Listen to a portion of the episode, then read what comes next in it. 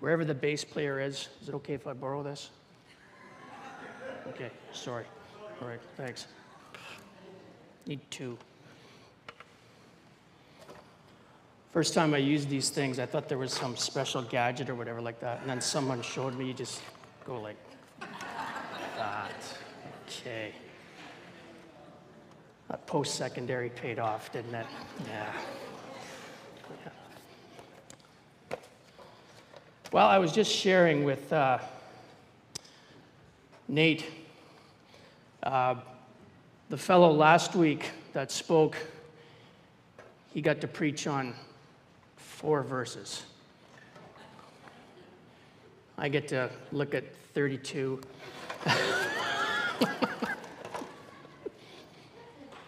sure, that was just a fluke.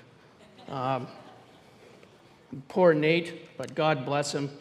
Uh, when I sent him my, my outline and my points, I sent Luke 22, 7 to 38. What I'm actually speaking on is Luke 21, 7 to 38. Uh, I didn't pick up on this, but Nate, thank you. Thank you. Otherwise, I would have been reading Luke 21 and we would have had some really interesting looks on faces in, the, uh, in the audience today. So, good morning, Maple Ridge Alliance.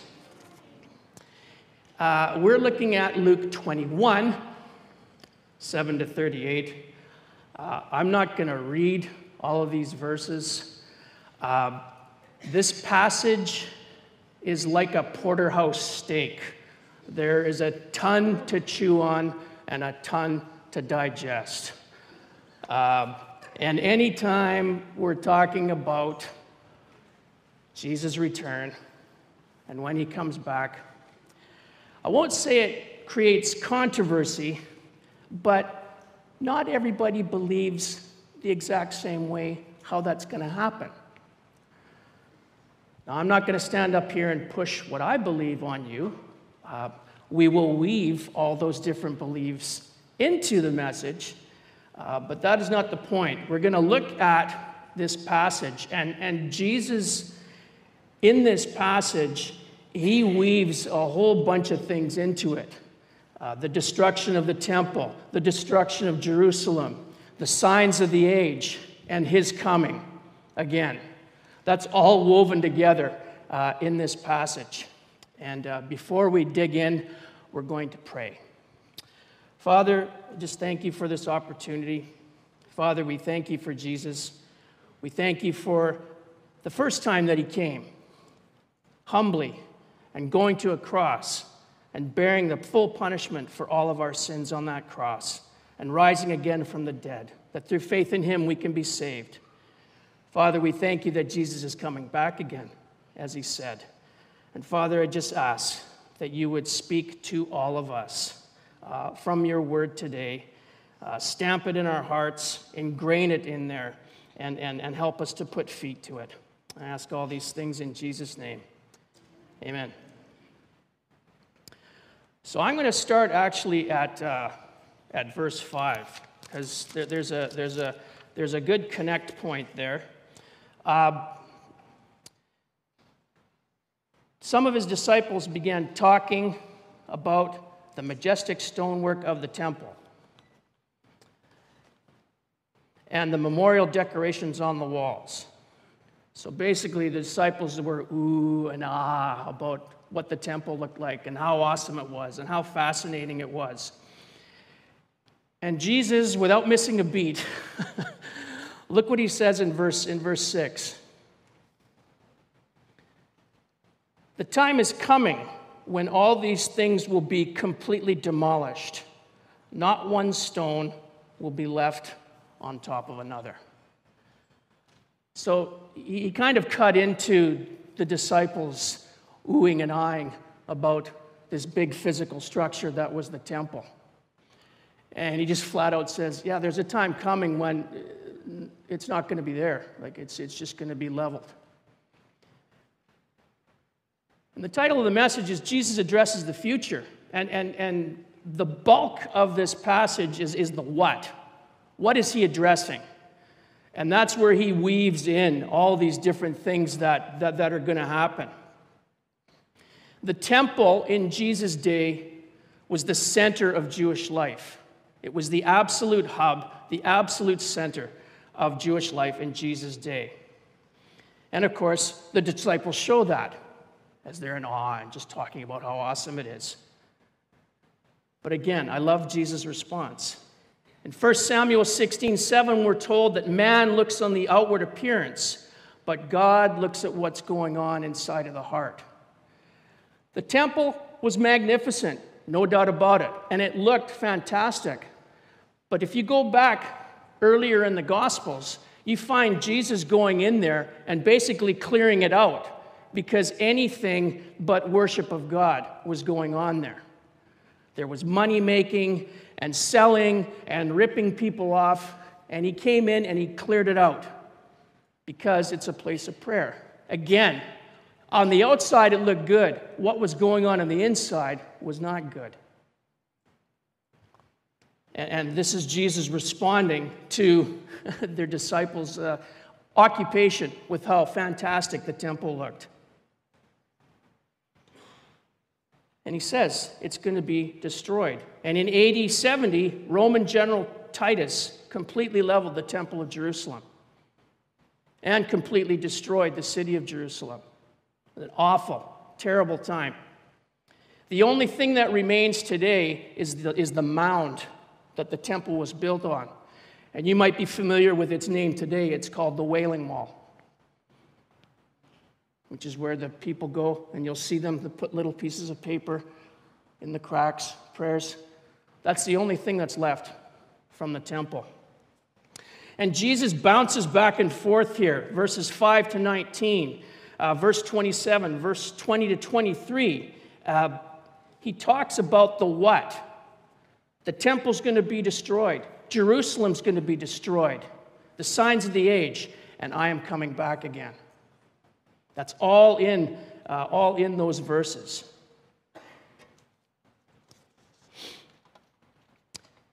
Titus surrounded the city. As we look at verse 20, the what? Titus surrounded the city of Jerusalem in 70 AD. Uh, no one could get out. Couldn't get food, couldn't get water. So absolute panic ensued. And Titus went in and killed thousands upon thousands of Jews. Almost 100,000 were taken into captivity all through the Roman Empire. And we're not here to do a history lesson, but it's a picture because these things happened exactly as Jesus said they would happen.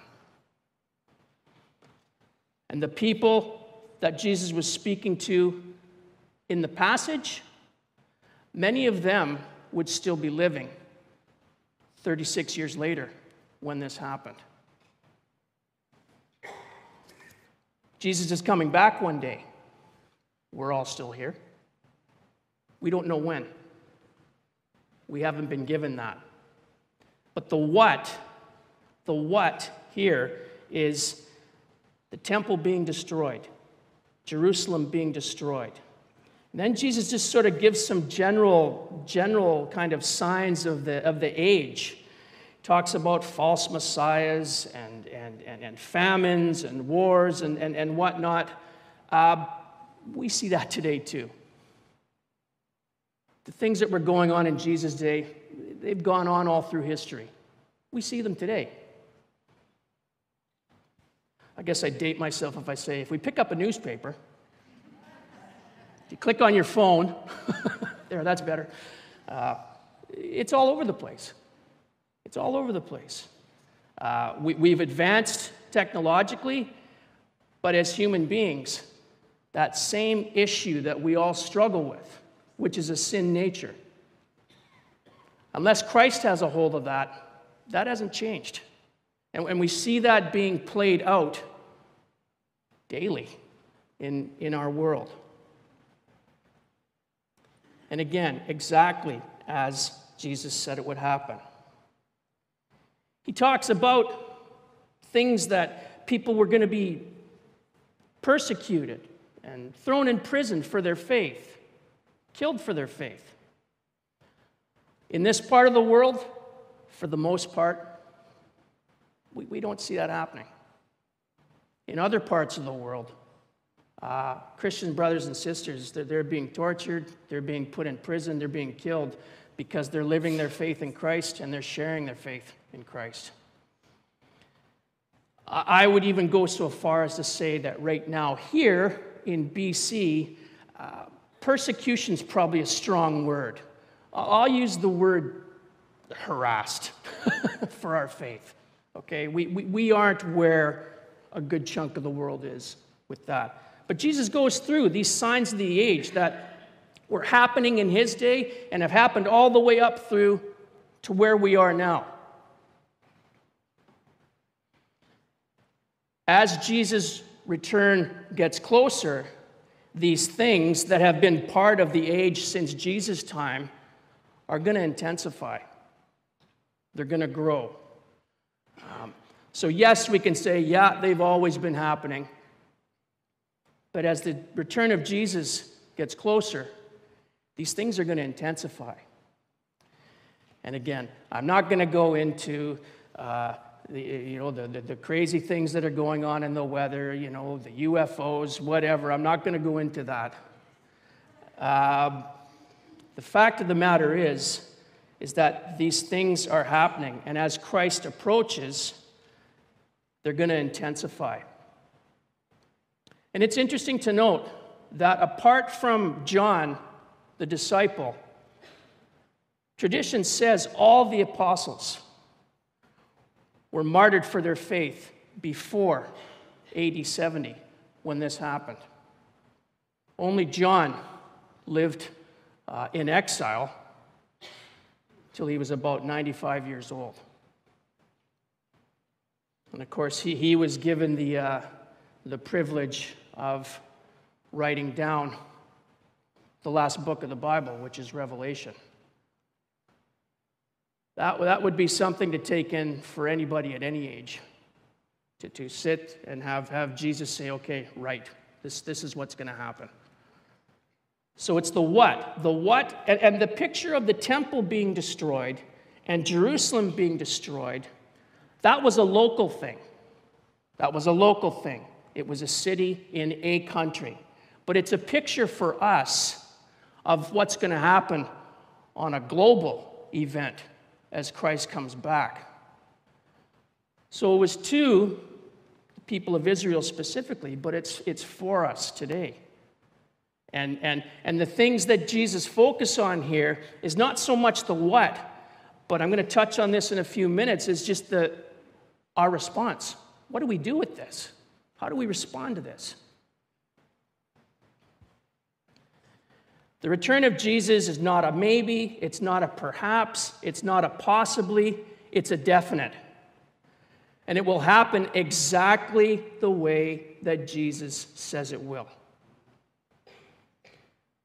The temple, destruction of Jerusalem, is just a little snapshot of a lot of what will be going on before Jesus returns. This brings me to the when, and this is where we have fun, right? I remember a few years ago, and I can't remember when, I remember the date, May 21st, because it's my sister's birthday. I'm driving to the Pitt River Bridge, and there's this big sign Jesus is coming back May 21st. And I'm like, because every time a date has been predicted, it's come and it's gone, and here we are. Uh, and, and, and that does absolutely nothing to, to, to further the cause of Christ. Uh, it, it, it probably gives people strength to say, yeah, they're a little nuts. They said this was going to happen and it's come and gone. Uh, it's a waste of time. In the case of Jesus' return, the when, and again, he doesn't give a date, July 23rd, 2023? Oh, uh, yeah, I got you there. No. He doesn't give a date. We're not given that. Destruction of the temple in Jerusalem. Date wasn't given. It's going to happen. but he does say when. The word when appears a couple of times here. In verse 28. So when all these things begin to happen, and look at this part stand and look up, for your salvation is near. Ah, that's awesome. And in verse 31, in the same way, when you see all these things taking place, you can know that the kingdom of God is near. We're not given a date. He answers the when question. As you see all this stuff going on, and it's intensifying, and, and more and more, look up because it's near. And, and so he answers the when. The first time Jesus came, it was in full humility. Baby, born in a manger, in a stable. Second time he comes, it's going to be in full power. Full power, and everybody is going to see it. There's a story by Warren Wiersbe, who is a, a commentator and a pastor, uh, and he tells about a friend who worked, uh, who was working and ministering in, uh, in Poland, in Eastern Europe. And the friend tells about a Polish believer coming up to him and saying, Yeah, we're praying for you, Western Christians, because you've got it too easy. And, and do we go through hardship? Yep. Does stuff happen that, that, that, that causes us pain? Yep. But if we compare where we're at right now, Again, what's happening to, to, to Christians in other parts of the world? They're getting persecuted. We're getting harassed, mocked. You're a Christian, you believe that stuff? And a lot of times that's sort of the extent of the hardship as a Christian that we go through. 2 Peter 3, and I won't read these verses, but the first 16 verses, uh, Peter talks about Jesus coming back and the fact that people scoff. Ah, you've been talking about that forever.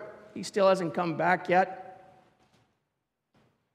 And in verse 8 of 2 Peter 3, Peter says, A day is like a thousand years with the Lord, and a thousand years like a day. God's not slow concerning his promise. And the best part is verse 9 He is not willing that any should perish, but that all should come to repentance.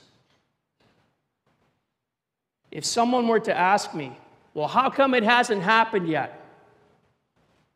Time's been going on forever here. I would point them to verse 9. The reason, one of the reasons that Jesus has not come back yet is because God is giving time to people to get saved, to turn their lives around and give them to Christ and get a new life from Christ. That's one of the reasons, because it's right in Scripture. 2 Peter 3, verse 9.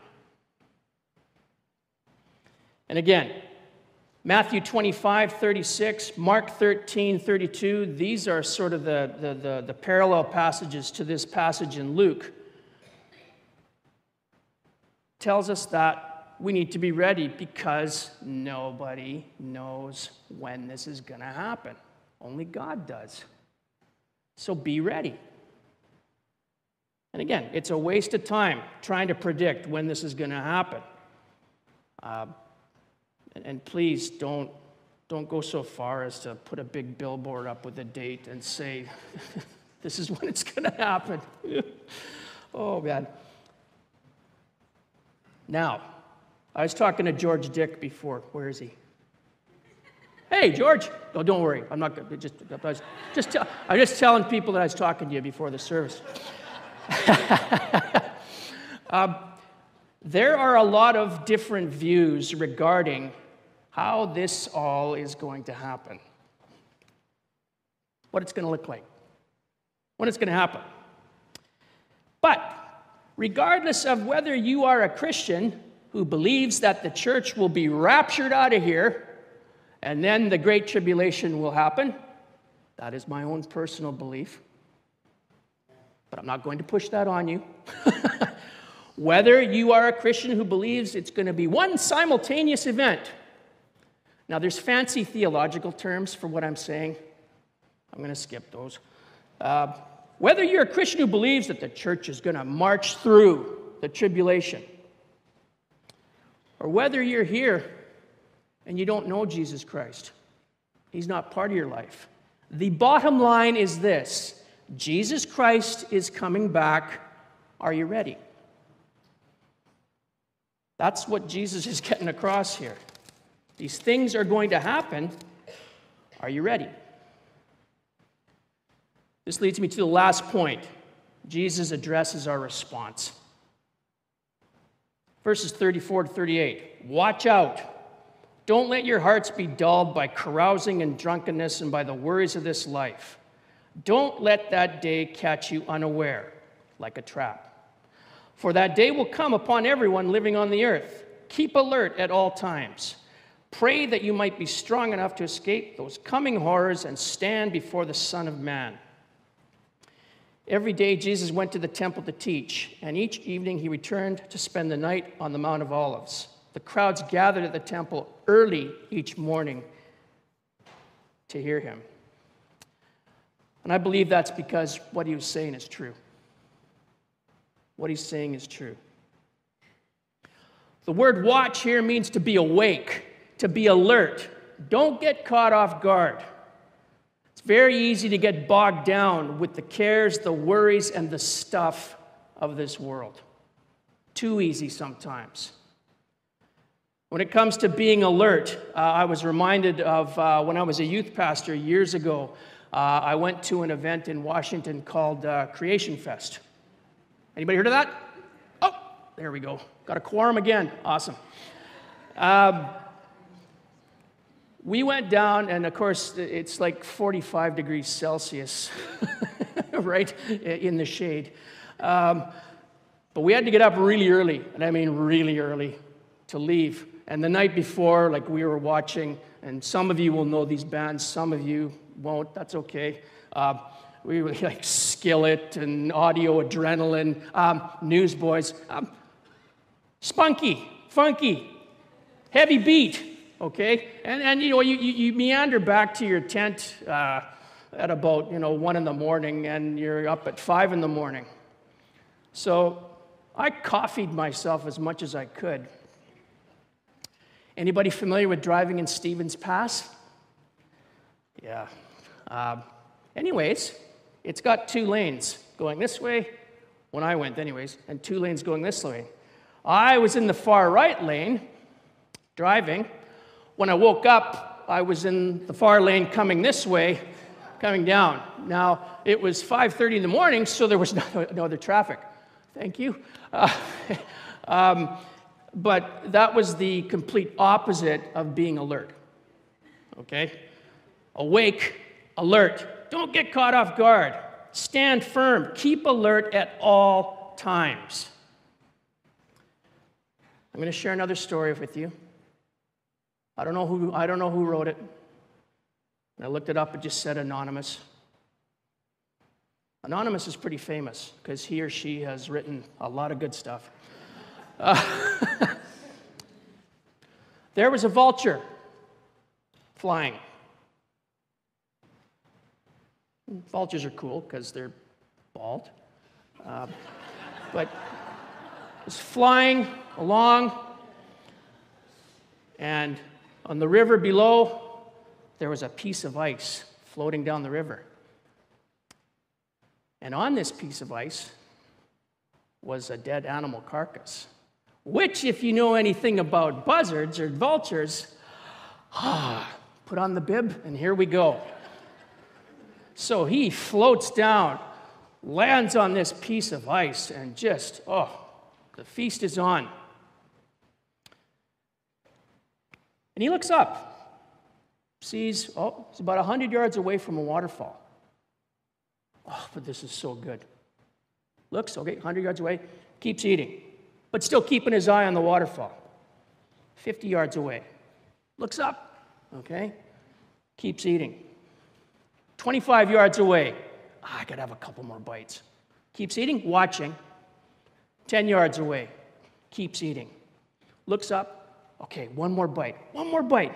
And he's almost there. Oh, I gotta go. He goes to leave. His feet are frozen to the ice. Off he goes over the waterfall. Now, I realize that's a real corny story, but believe it or not, there is truth in there.